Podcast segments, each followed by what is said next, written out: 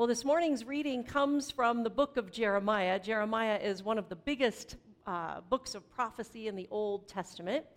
And uh, it may be familiar to a lot of you. Uh, Jeremiah is important for a lot of reasons, but we love especially to have our young people hear from Jeremiah because we, we trot it out at things like graduations and confirmation ceremonies um, because Jeremiah was just a boy when he was called by God to prophesy. We, we think scholars have, have placed him at about age 16 when he was called. And like the, the n- nice young man, the good boy that he was raised to be, when God called him, he turned to God and said very politely, uh, No, thank you. I don't think I want that job. What he actually said was, Truly, I do not know how to speak, for I am only a boy. To which God, the creator of the universe, the Almighty One, said in a nutshell, Don't worry, I got you. God said, I will place the words in your mouth. I will be with you every step of the way. So Jeremiah began his, his prophecy work right then and there with God by his side, with him always. And he was a prophet to the people of Israel for his entire life a period that spanned invasions by Assyria, exile to Babylon, the reign of multiple kings, many of whom did evil in the sight of the Lord, we're told over and over again. But Jeremiah's chief message to the people during his entire lifetime was laser focused. It was turn away from idols and remember your God kind of like a business consultant that we hire to come into our businesses and institutions and organizations to kind of shake up the status quo. Jeremiah was called by God to disrupt business as usual in Judah. And business as usual had become idolatry and incorporating evil practices into the worship. You see, during one of the many invasions by Assyria, the Israelites began to worship Assyrian gods. They still worshiped Yahweh, but alongside Yahweh, they began to incorporate Baal and Asherah along the way. And there's a photo of them here, just so you can see kind of, you know, who these, uh, these graven images, as we might call them, were. Uh, Baal was widely worshipped in the ancient Near East. He was the storm king god. So he was in charge of making sure that it rained or didn't rain. So he was the one that they worshipped because um, he was responsible for the crops that fed the people. And Baal was closely associated with Asherah, who was considered the god of fertility. So these are the gods being worshipped all around, you know, the, in the ancient times. And the Israelites had sort of intermingled their worship, if you will. Um, and they were beginning to worship both of, of these gods along with Yahweh. They even moved their altar in the temple to make room for these guys' altars. And they completely stopped paying attention to the book of Moses, to the law of God, the covenant. So Jeremiah begins to warn them on behalf of God. He says, The entire city will be burned to the ground by the Babylonians if you keep this up. He says Zion will be flattened. Jerusalem will become a heap of ruins, he tells them. He warns them that they're going to be taken into exile. But, he says, if the people will just return to God, God will keep them from harm and prevent all of the terrible things from happening. Jeremiah is trying desperately to warn them. He says, You have as many false gods as you have towns. You burn incense and put up altars to these so called gods who are never going to be there for you when it really matters. He says, Don't place your trust in them. Turn away from them. You have forgotten who you are and whose you are. Turn away from all that. He says, Do justice care for the oppressed. This is the path that God chooses for you, Jeremiah tells them. The path of Moses and Abraham, the ancient path, Jeremiah calls it. In the New Testament, Jesus would call it more the narrow path, the narrow gate, Wide is the gate, Jesus said, and broad is the road that leads to destruction, but small is the gate and narrow the road that leads to life. Jesus says that in the Gospel of Matthew. In other words, one path leads to suffering and one path leads to life. So some of us might be experiencing our own paths of pain this morning. Maybe you're in a season right now that is challenging and hard. But here's what I want us to know this morning. When God told Jeremiah to speak to the people, he said, Tell them they're headed down the wrong path. Warn them that this is not going to go well for anybody. But make sure they know this. At one moment, he says, I may declare to a nation or a kingdom that I will pluck up and break down and destroy it. But if that nation turns from evil, I will change my mind about the disaster that I intended to bring on it. I will change my mind. Isn't that music to your ears?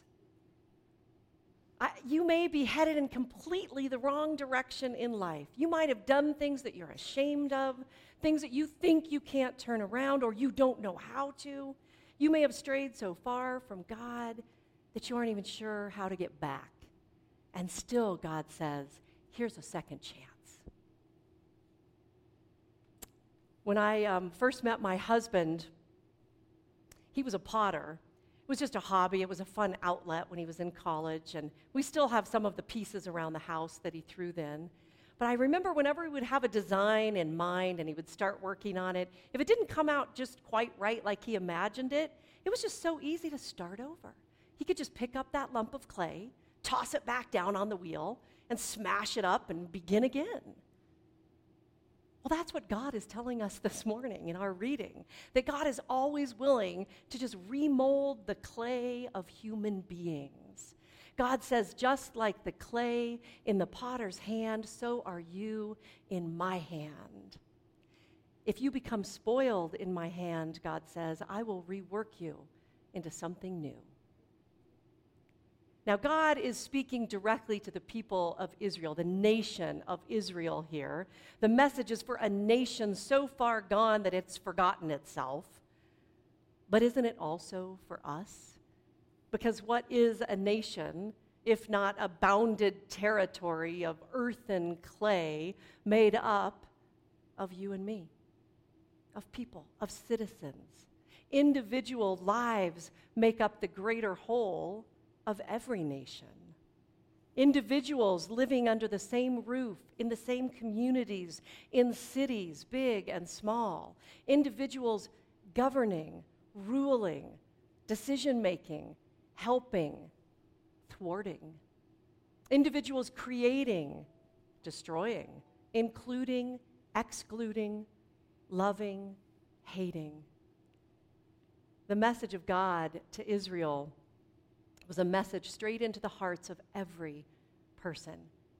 And the message was this what you do matters. What you do matters. Acknowledge your sin.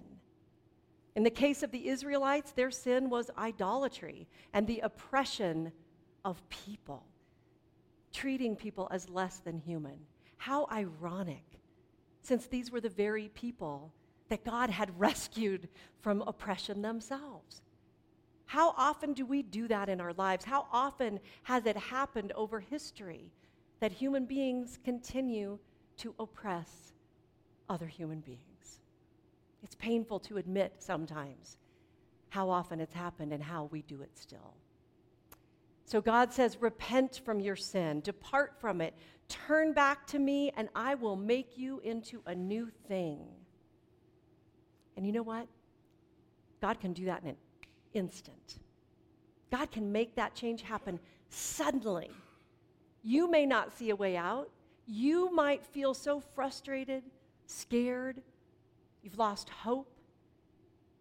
But God can turn this thing around so suddenly it will make our heads spin.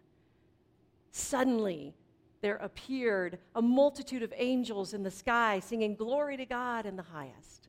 Suddenly, there came the sound like the rush of a violent wind, and it filled an entire house. We heard this about the Holy Spirit on Pentecost. When Paul was in prison, shackled and chained in a tomb of a cell, suddenly the foundations of the earth shook, and the chains were loosened, and the doors flung open. Freedom. Moses stretched out his hands, and suddenly the Red Sea parted. Suddenly, the walls of Jericho came tumbling down. Suddenly, God can change his mind and make you into a new thing. It can happen like that. But being shaped and reshaped is not easy. Being smashed back down for another turn on the potter's wheel is not everyone's idea of an easier good time. Probably because it requires us to become something other than we are currently being. It requires us to be our true selves, vulnerable, open, laid bare to the creator of the universe. And not everyone is willing to risk that kind of enormous, transforming change in Jeremiah, after he's warned the people, we hear the story about a, a, long conversation that he has with the king of Judah. King Zedekiah had kind of a warrior mentality. He was one of the people that Jeremiah was talking about when he was urging them to turn back to God. But Zedekiah does his own thing. He even goes so far as to call on Jeremiah and ask his advice. And he says to him, You know, what does God want from me? He's scared at this point in his, in his uh, reignship. And he, he asks Jeremiah, um, Will God be with me in this battle if I go against them? And Jeremiah says, Look, if you will just surrender to the king of Babylon, don't go into that battle your life and the life of the city of Jerusalem will be spared.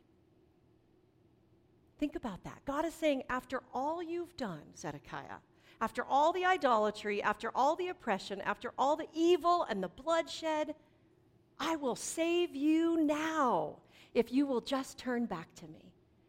Listen to me. Follow my ways. It's not too late, God says. Surrender. But Zedekiah does not surrender. He goes into battle. The entire city is destroyed. His family is killed before his very eyes. The temple is ransacked and burned to the ground, and all of Judah is exiled. Why is it so hard for us to just surrender? In Zedekiah's case, I think his fear played a big role. He was afraid of the Egyptians, he was afraid of the Babylonians, he was afraid for his life, and he placed his trust in the wrong things. I think our pride keeps us from surrendering. We're afraid we won't look good in a certain situation. We won't look like we know what we're doing or that we've lost control, as if we ever had it to begin with. Arrogance keeps us from surrendering. I have my very smart brain telling me what to do, so I don't need God. I have my background, my experiences, my past successes, and my opinions. Thank you very much. Those will guide me. So many things keep us from surrendering. We'd rather stick with what we know, a misshapen clay vessel, than to allow God to throw us back on the wheel and make us into something new. God is the God of second chances, though, and new beginnings. God is more willing to forgive us than we are to forgive ourselves because God's love for us is so vast, we can't even begin to comprehend it. When the Israelites were defeated and being carried off into exile, God told Jeremiah, Say to them, Be strong, be patient, stay in faith, stay in hope. Because God said, I know the plans that I have for you.